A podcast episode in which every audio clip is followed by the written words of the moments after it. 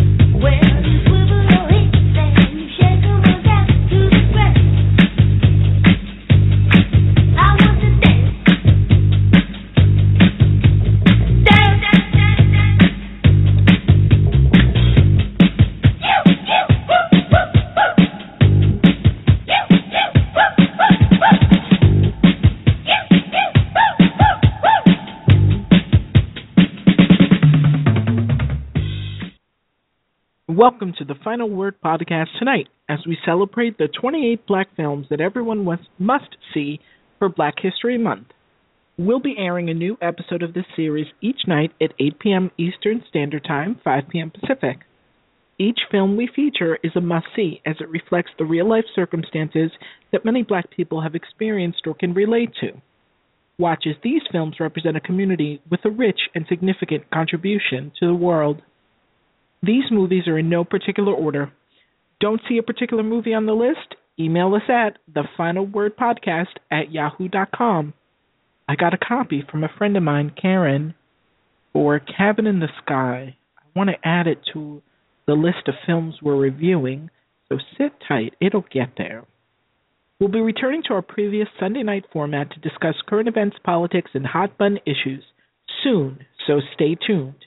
Thank you to all of our listeners and members of both our Facebook discussion page, facebook.com forward slash groups forward slash the final word podcast, and our almost 30,000 Twitter followers at the final word POD who kept the conversation going during our hiatus. And special thanks to all the listeners at home who join us live or download our show through both blogtalkradio.com and our platform on iTunes. I'm Angel, your host of the Final Word podcast Listeners on Blog Talk Radio and on iTunes tonight can call and share their thoughts on our film at 347 826 7899. Or if you prefer when we're live, you can just listen through your phone as well. 347 826 7899. Callers on the line, I already see you. And let's see who gets the final word. Tonight's film 1967's In the Heat of the Night.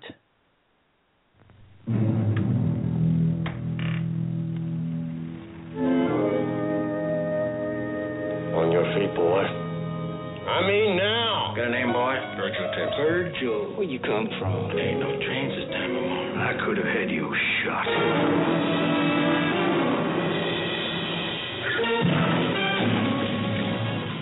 Skull's caved in, man. Could have been a hitchhiker.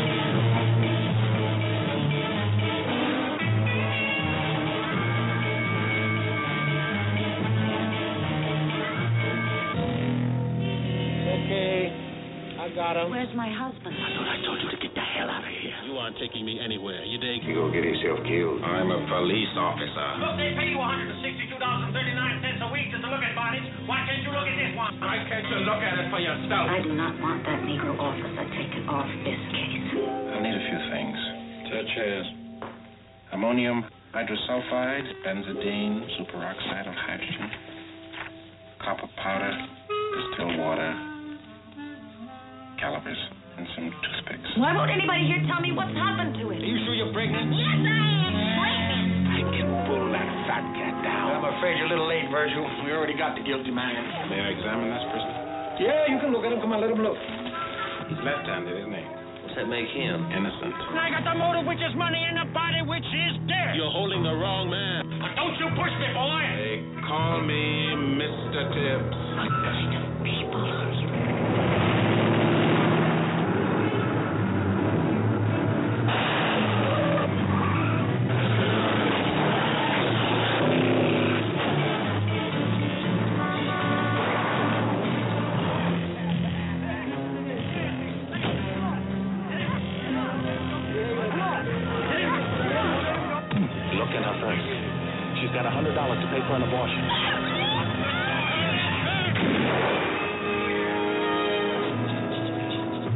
got a murder on their hands. They don't know what to do with it. In the heat of the night,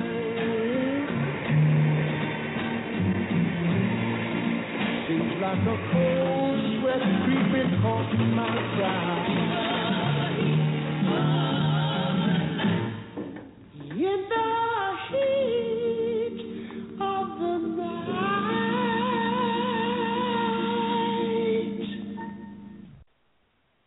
African American Philadelphia police detective Virgil Tibbs, played by Sidney Poitier, is arrested on suspicion of murder by Bill Gillespie, played by Rod Steiger, who won an Academy Award for his performance, the racist police chief of tiny Sparta, Mississippi.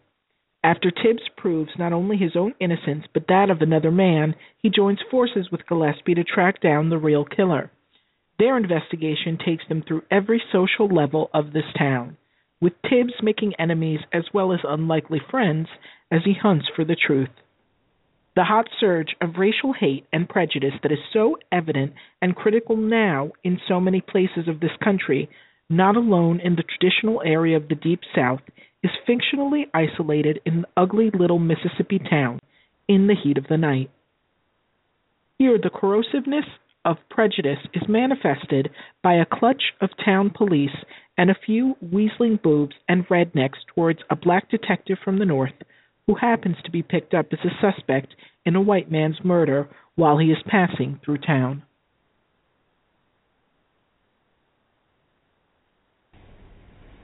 Mm-hmm.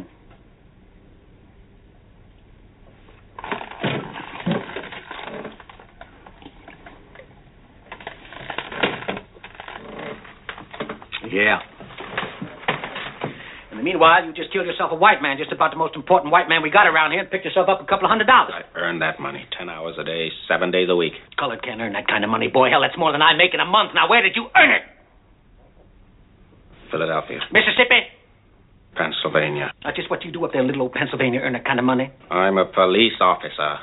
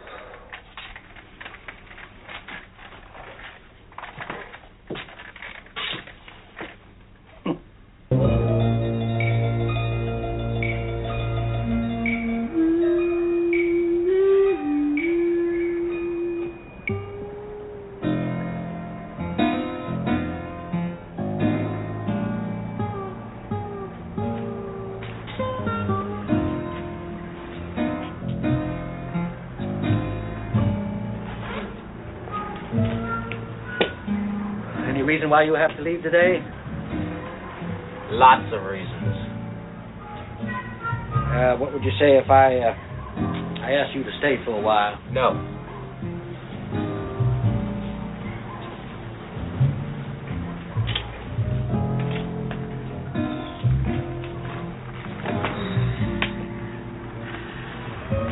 This town needs a factory, Bird. Colbert come down from Chicago to build it. I hear they're going to hire a thousand men. Half of them will be colored. You know what that means? Probably got him killed. That's what Mrs. Colbert thinks. She wants us to catch her killer. No killer, no factory. Well, that's a lot of jobs for a lot of colored people. You follow me? I'm going home, man. They're your people. Not mine. Yours. You made this scene. What do you want to do? You want me to beg you? Is that what you're after? Look, I've had your town up to here. Boy, it would give me a world of satisfaction to horsewhip you, Virgil.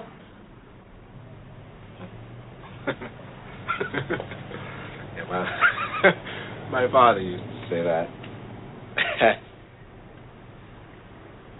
Even did once or twice. It was not enough to suit me. Now, you listen to me. Just once in my life, I'm going to hold my temper. I'm telling you that you're going to stay here. You're going to stay here if I have to go inside and call your chief of police and have him remind you of what he told you to do. But I don't think I have to do that, you see. No, because you're so damn smart. You're smarter than any white man. You're just going to stay here and show us all. You got such a big head that you could never live with yourself unless you could put us all to shame. You want to know something, Virgil? Don't think that you could let an opportunity like that pass by.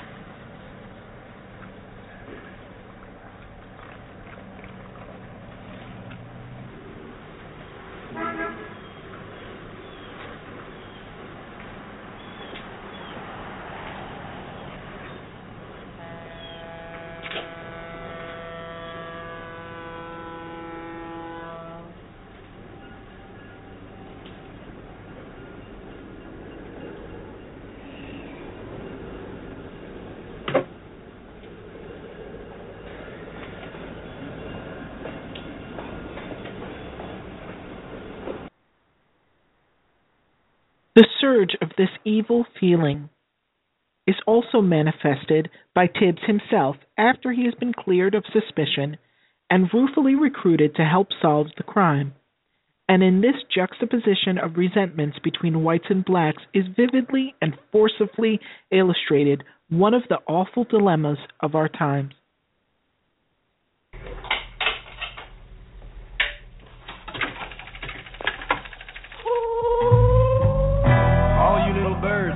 Lock up tight. Cause there's a powwow on the prowl tonight. Hey, little lark, get out of the dark. Powwow on the prowl.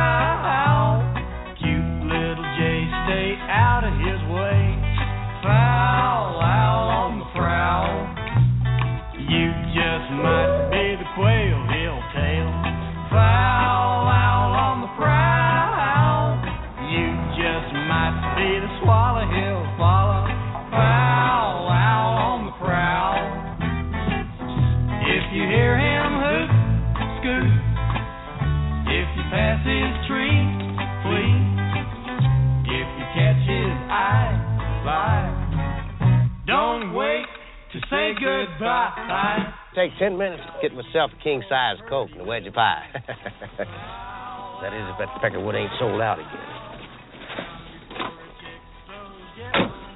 Can I bring you anything? No, I'm coming in.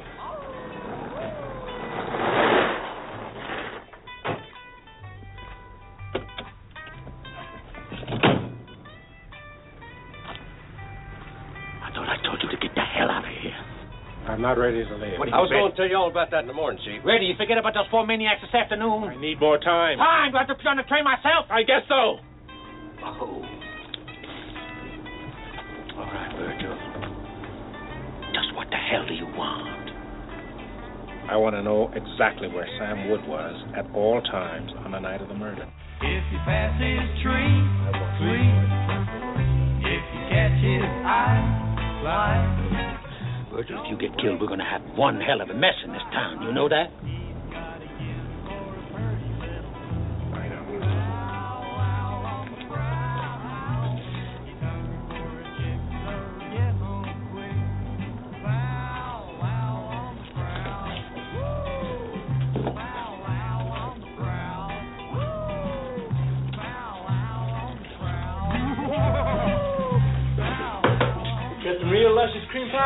Pie for you tonight, Sam. I mean, Officer Wood. Just like you always order. Yeah, you know I don't eat that stuff. Chief here likes his boys streamlined, ain't that right, Chief? Why don't you shut up, Sam? All right, what do you have, Virgil? I ain't serving him.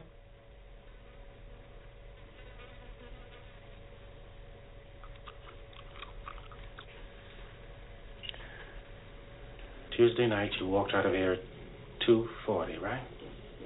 The button. Two minutes from now.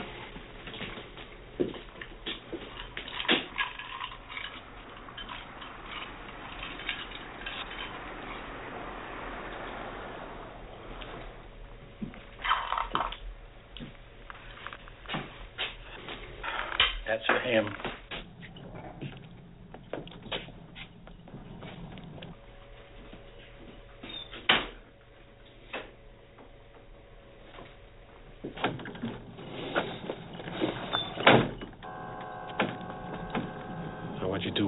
out that night? well, I uh, I picked up the radio and called in. Do it, please. Go ahead, go ahead.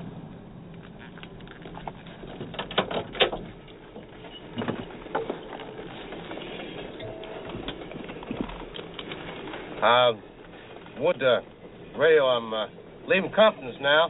Hey, Sam, you better look sharp. Gillespie's sniffing around. Give me that thing. Courtney, I checked with your brother. He told me I didn't tell him to fix that hinge. That means I told you. Do you read me, Courtney? Oh, I'll get right on it, Chief. No, I'd do that if I were you. Yes, sir. Ten four.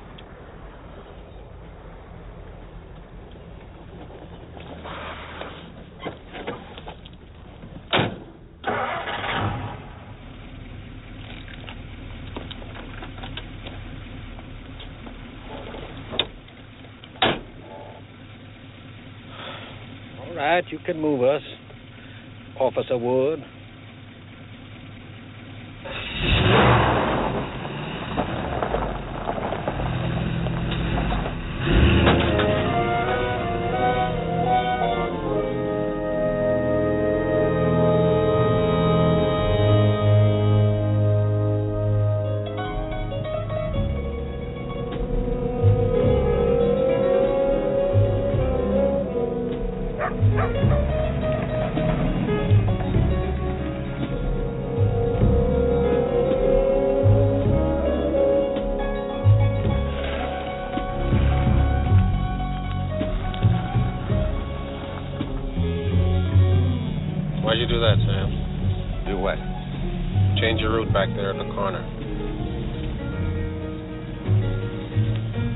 Who says I changed?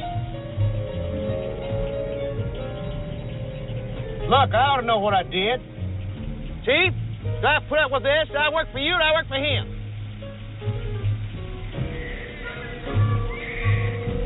Good night, gentlemen.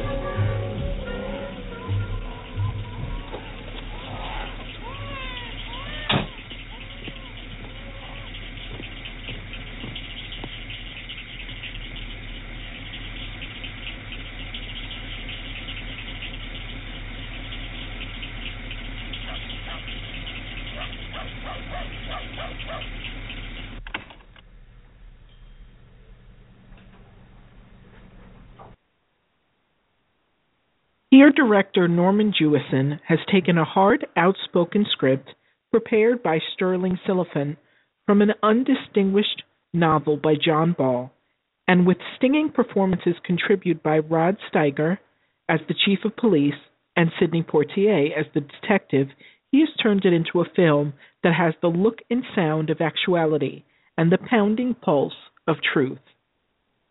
The line of its fascination is not so much its melodramatic plot. It is not in the touch and go discovery by the detective of who it was who bumped off that prominent northern industrialist in town to start an integrated mill, or in the gauntlet of perils of bodily injury from snarling rednecks that Mr. Poitier constantly runs. Actually, the mystery story is a rather routine and arbitrary one, and it is brought to a hasty conclusion in a flurry of coincidences and explanations that leave one confused and a little unconvinced. The fascination of it is in the crackling confrontations between the arrogant small town white policeman with all his lawyers of ig- layers of ignorance and prejudice and the sophisticated black detective with his steely armor of contempt and mistrust.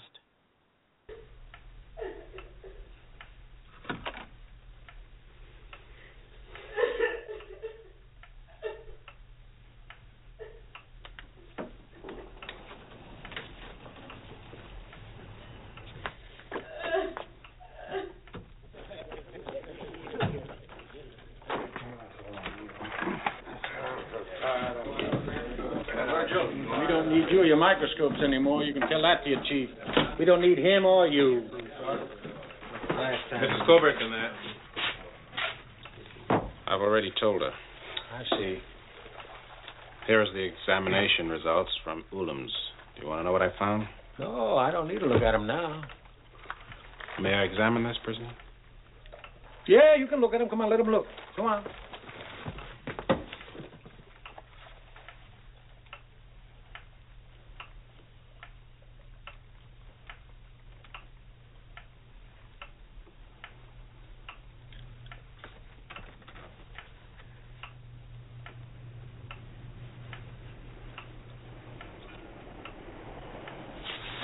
All right, now steady. You finished? Thank you. All right, Fryer, bring him with me.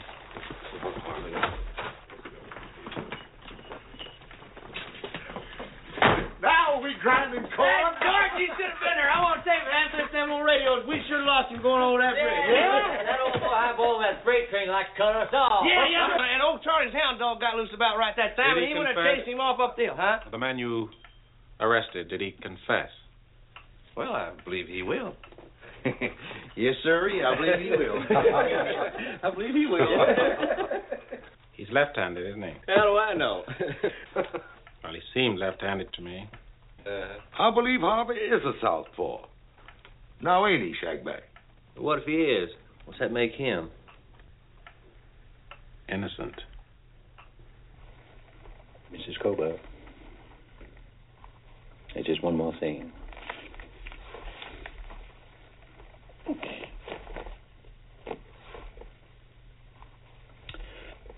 Yeah. I picked it up, I tell you. He was already lying there. He was lying there next to him. I just picked it up, ma'am. That's all I did. Shut up. Get him out of here. Okay, come on, Harvey. Let's go. Mr.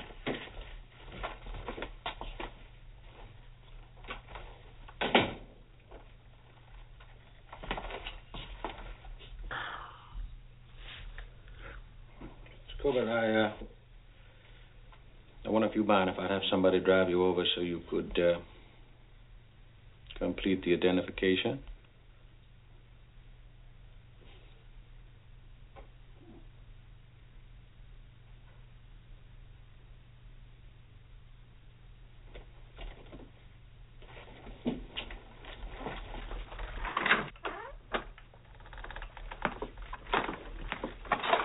Martin.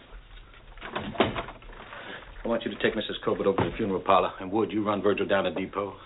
Uh, Verge here, Chief. He thinks that Harvey's innocent. Well, I'll be damned. Could I talk to you about it in private? No, you can't talk to me about it in privacy because I got Colbert's wallet right here in my hand. We took it from Harvey Oberst. You don't think he gave it to him, do you? I don't know, but Oberst could have come along after the crime, found it, picked it up. I don't know. That's what the boy said he did. Well, I'm sorry, man, but I say different. Well, when I examined the deceased, it was obvious that the fatal blow was struck from an angle of 17 degrees from the right, which makes it uh, almost certain the person who did it is right-handed. So what? Old Harv's left-handed, Chief. Everybody in town knows that. Yeah, uh, that, that's what we figured out, Chief. Uh, Harvey's a lefty, uh-huh. Well, you're pretty sure of yourself, ain't you, Virgil? Virgil, that's a funny name for a nigger boy that comes from Philadelphia. What do they call you up there? They call me Mr. Tibbs. Mr. Tibbs. Well, Mr. Wood, take Mr. Tibbs, take him down to the depot, and I mean boy like now.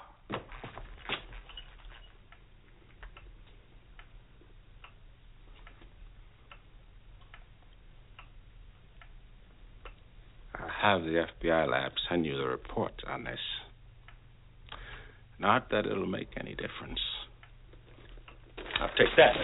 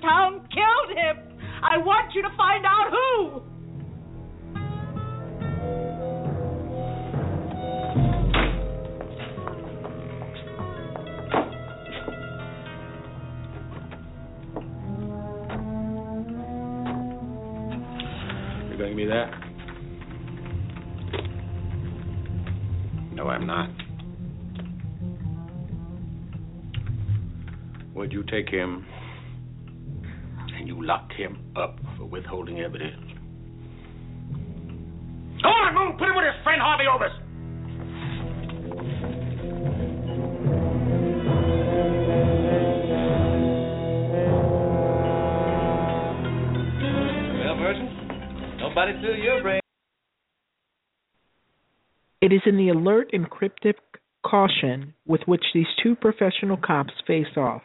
The white man arrogant and rueful, but respectful of the black man's evident skill, and the latter enraged and disgusted by the other's insulting attitudes.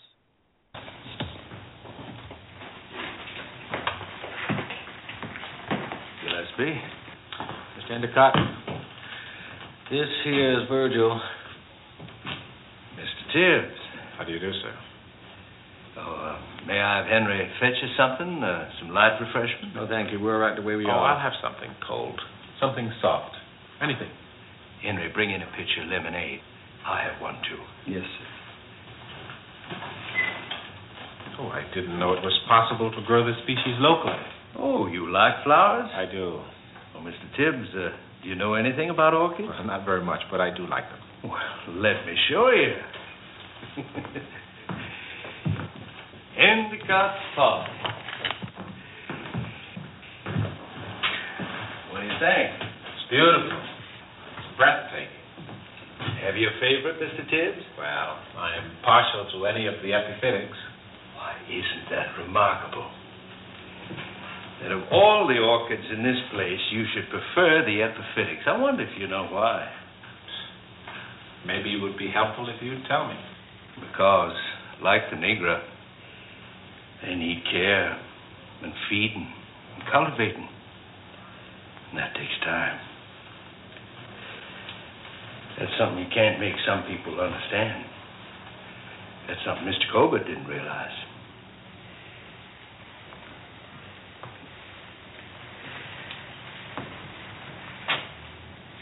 Is this what the epiphytics root in?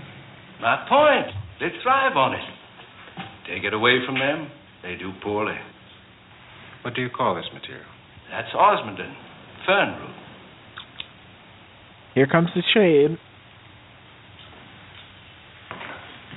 Well, we don't want to take any more of your time, Mr. Endicott. Why'd you two come here?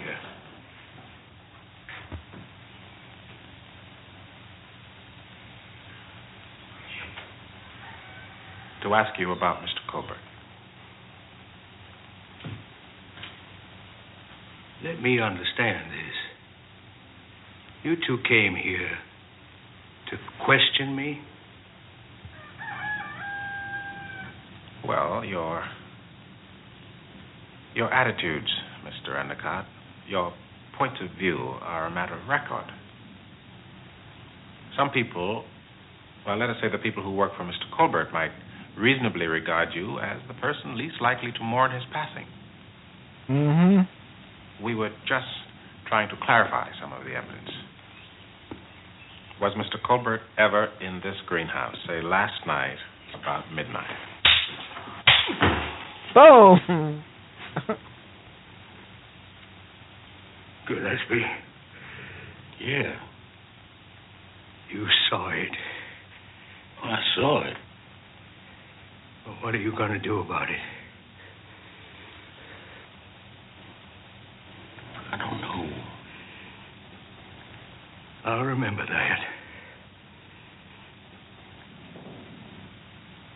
There was a time when I could have had you shot.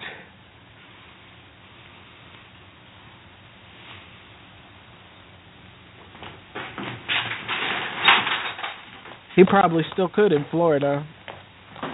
Mm-hmm.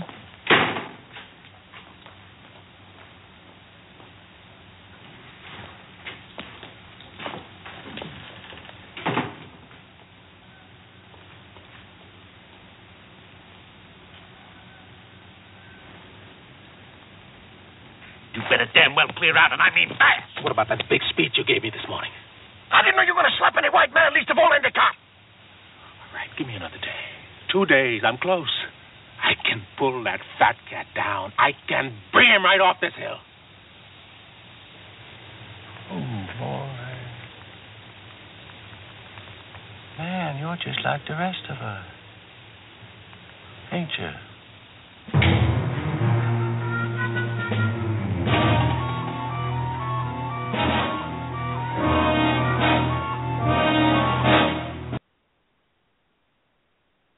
And it is in the magnificent manner in which Mr. Steiger and Mr. Poitier act their roles, each giving physical authority and personal depth to the fallible human beings they are.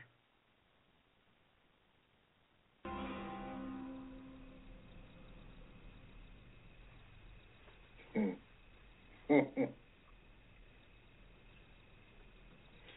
know, you know, Virgil, you are among the chosen few.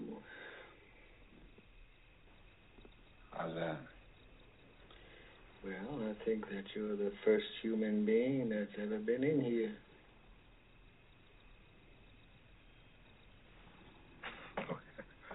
You can't be too careful, man. Hmm. hmm. You know a lot of things, don't you? Well, just what do you know about insomnia?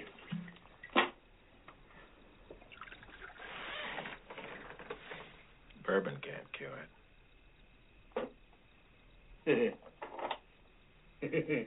well, that's for sure.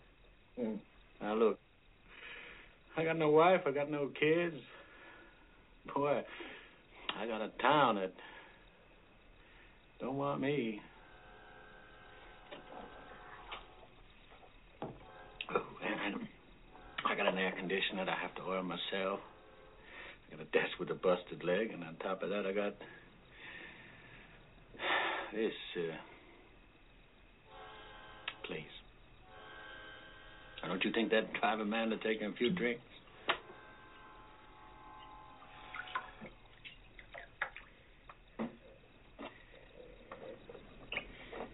I'll tell you a secret. Nobody comes here. Never.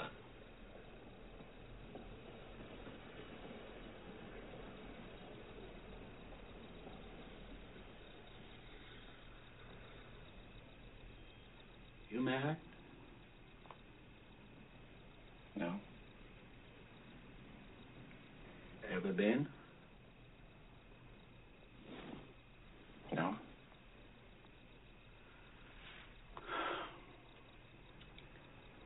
Close to it?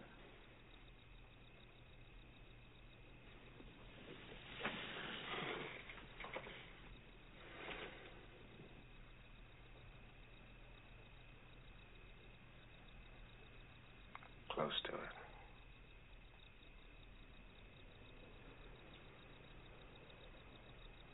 Don't you get just a little lonely?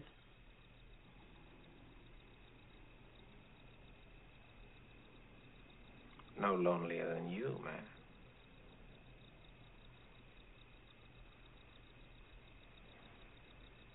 Oh, now don't get smart, black boy. I don't need it.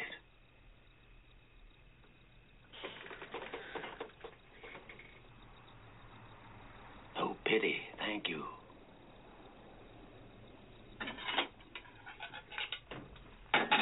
No, thank you.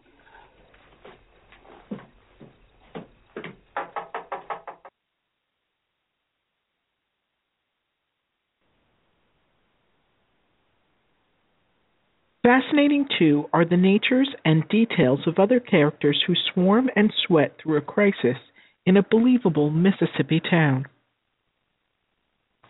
Hey. Hey, look, Purdy. You, you got a complaint? Well, right here's where you file it.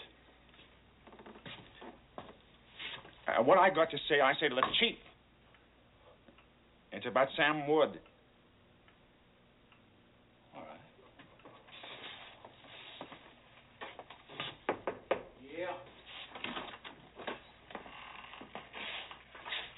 Purdy's out here, sir. It's about Sam. All right, send him in.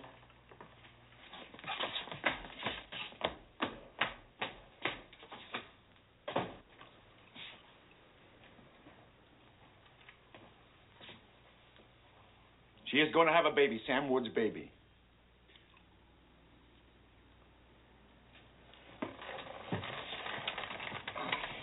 But ask yourself, you don't believe me.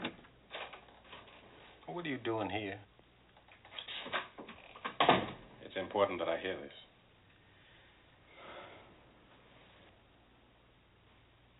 Well, I ain't talking about this with him in the room.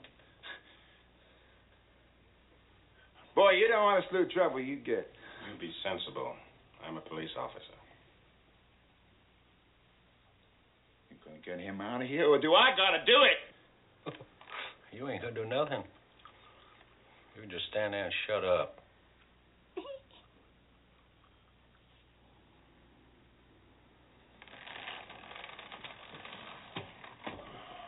Sit down, girl. All right, now. You tell me all about it. You just tell me how it happened. Oh, come on, come on, girl, speak. Well, you know how hard it's been. Yeah. Nights they aren't any better. My brother works nights. He leaves me all alone.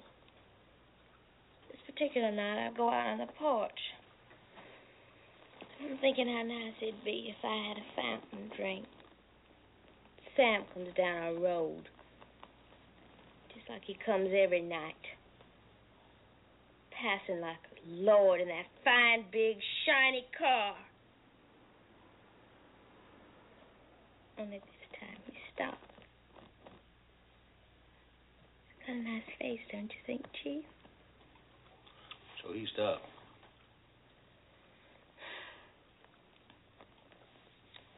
Yeah, he says. What? I didn't hear what you said. He says, "Hey, little girl, you know what the coolest spot in town is?" And I said, "No, Sam, I guess I don't." And he says, "A cemetery. That's where." Know why? 'Cause they got all them big, cool tombstones. Ever stretch out in a tombstone, Dolores? Feel all that nice, cool marble along your body.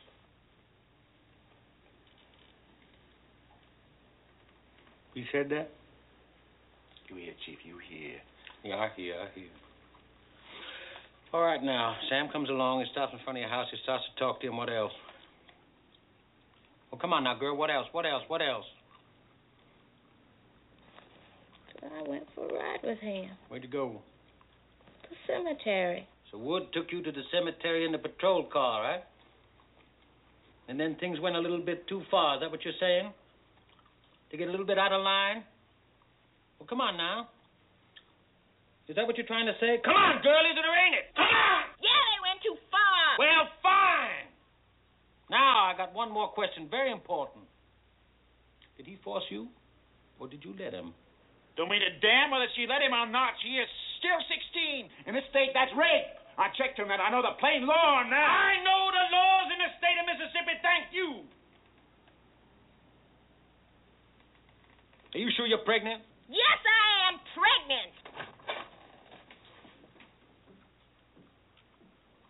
Courtney? Yes, sir. Better get in here with a pad and a pencil. Hi, you Virgil. Fine. Man, uh, uh, you sure saved my hide. Listen, Harvey. Man, uh, if a guy knocks up a girl in this town, where can he go for help? Uh, barbershop. Barbershop. Borrow Mr. And cut your throat. well, but suppose Mr. Fanning's razor is too dull. Suppose he's got some real money to spread around.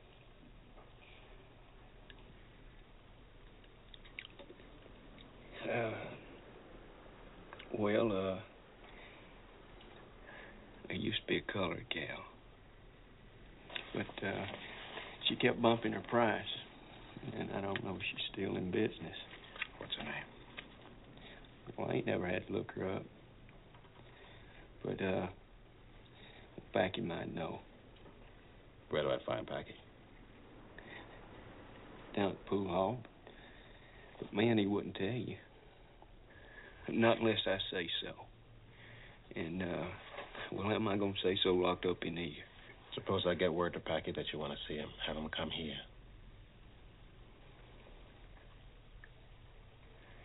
Let him bring me a cheeseburger.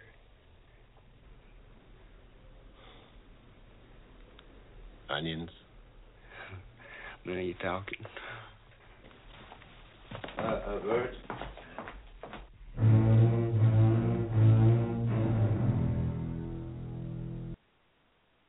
The end of it all is not as conclusive as you think it would be.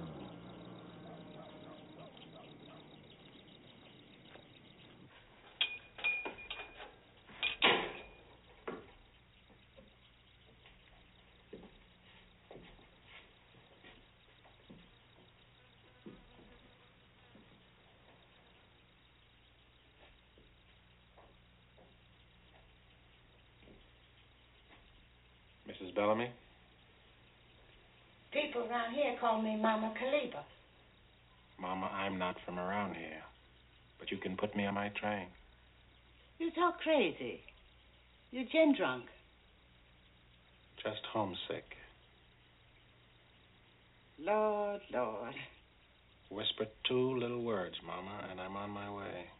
Maybe I don't want to sever a beautiful child like you right out.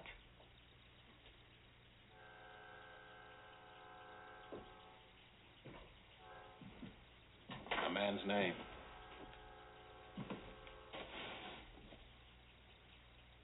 First name, last name. The man who's paying you for Dolores Purdy's abortion. You're the boy who works for Mr. Charlie. I thought that's who you was. Why you want to do that? Why you want to help the police like that? They stealing your soul. They chew you up and spit you out. I'm not here to lay a finger on you, Mama. It's the white boy I want. What you got against him? He's paying for his fun. How much? I'll bet he's not paying you more than a hundred. You know how much he's got in his pocket right now? More than six hundred dollars. that cracker. Where'd he come off getting six hundred? He killed Mr. Colbert. Going crazy out of your mind. Now listen, hear me good, Mama. Please. Don't make me have to send you to jail. Don't you care? There's white time in jail and there's colored time in jail. The worst kind of time you can do is colored time. Child, you promise. Give me understanding. I got used to better. You won't take it away. I won't take it away. Well, I don't know his name, but she's coming here tonight. Get herself straight.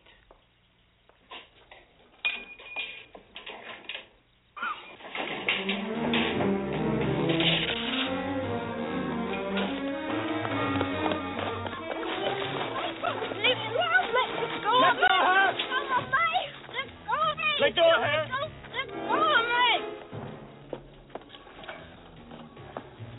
Gotta teach you, boy. Don't club this time, man. Gun's not smart. The way you killed Colbert was much smarter. You killed Colbert. He's crazy. Crazy.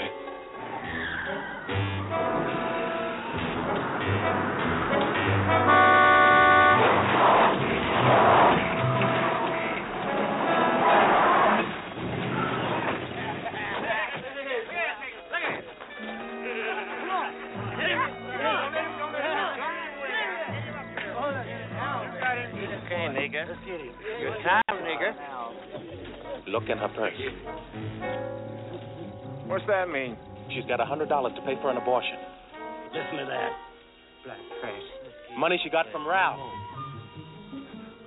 You gonna listen to him? He got her to tell you that Sam Wood did it. He made a fool out of you, Purdy. Dolores.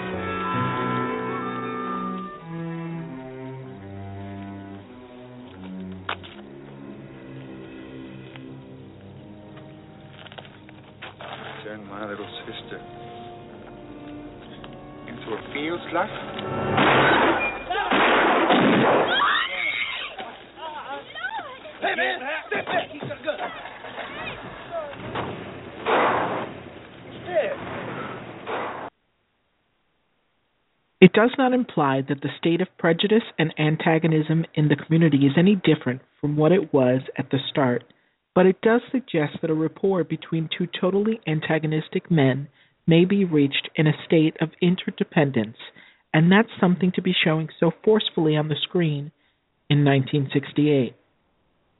As they work together to solve the murder mystery in an atmosphere of hatred and antagonism, the central focus of the film is on the changing, unfolding relationship between the two clashing, strong willed men as they move from inherent prejudice to grudging mutual respect and admiration for each other.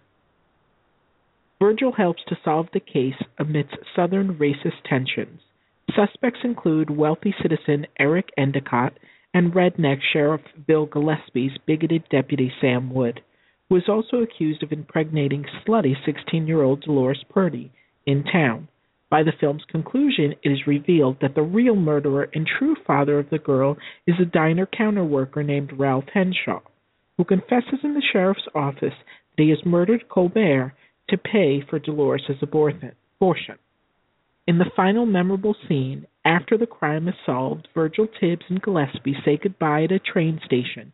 As Virgil leaves town, Virgil takes his suitcase, which Gillespie is carrying. Gillespie, well, got your ticket? Here you are. Gillespie hands him his luggage. Virgil, thank you. Gillespie offers his hand for a handshake. Bye bye. Bye. Tibbs climbs the stairs of the train as Gillespie walks away a bit. Virgil, Tibbs looks back. You take care, you hear? A faint smile crosses both their faces. Yeah. Tibbs enters the train car.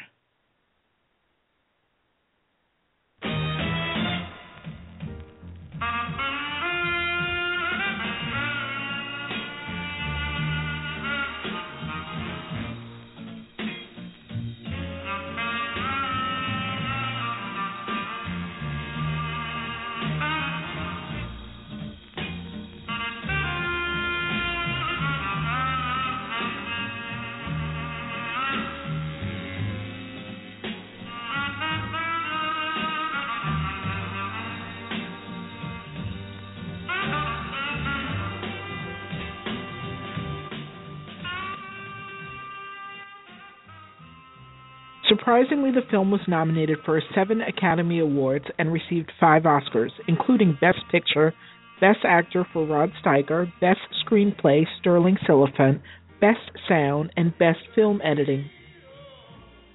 It defeated Best Picture competitors Bonnie and Clyde and director Mike Nichols' The Graduate, and another Poitier vehicle on interracial marriage, Guess Who's Coming to Dinner.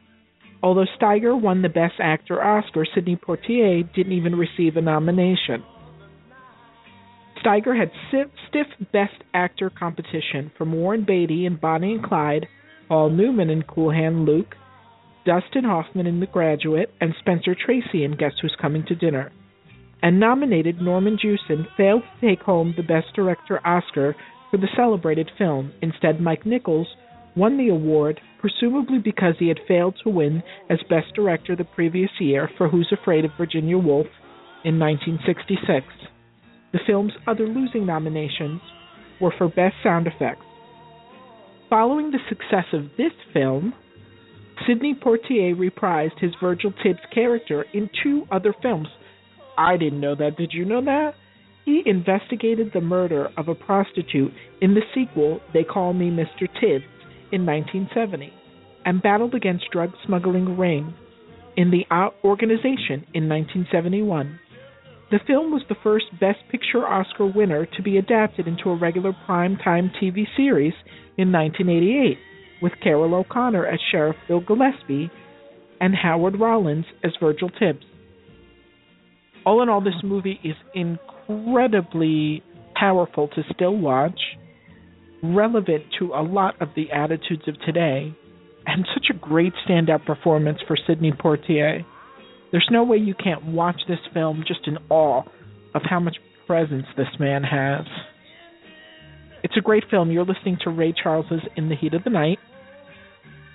Our followers on Facebook can join our Facebook group, and I've included a link if you want to watch this film. I will find a link for the final two films as well. I hope you guys have a good rest of the night, and I'll see you tomorrow.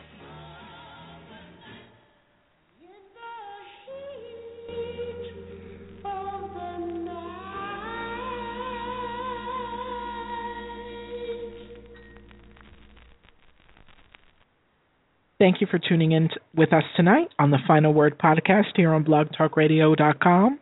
We hope you'll tune in to the next installment of our Black History Month Film Festival series as we review 1999's Introducing Dorothy Dandridge. You can reach out, reach out to us through our social media platforms on Facebook, facebook.com forward slash groups forward slash The Final Word Podcast, on Twitter at The Final Word POD, and remember to follow us here on blogtalkradio.com where we provide you a place to stream or download current and past shows onto your mobile device or computer. So tune into our next show and let's see who gets the final word.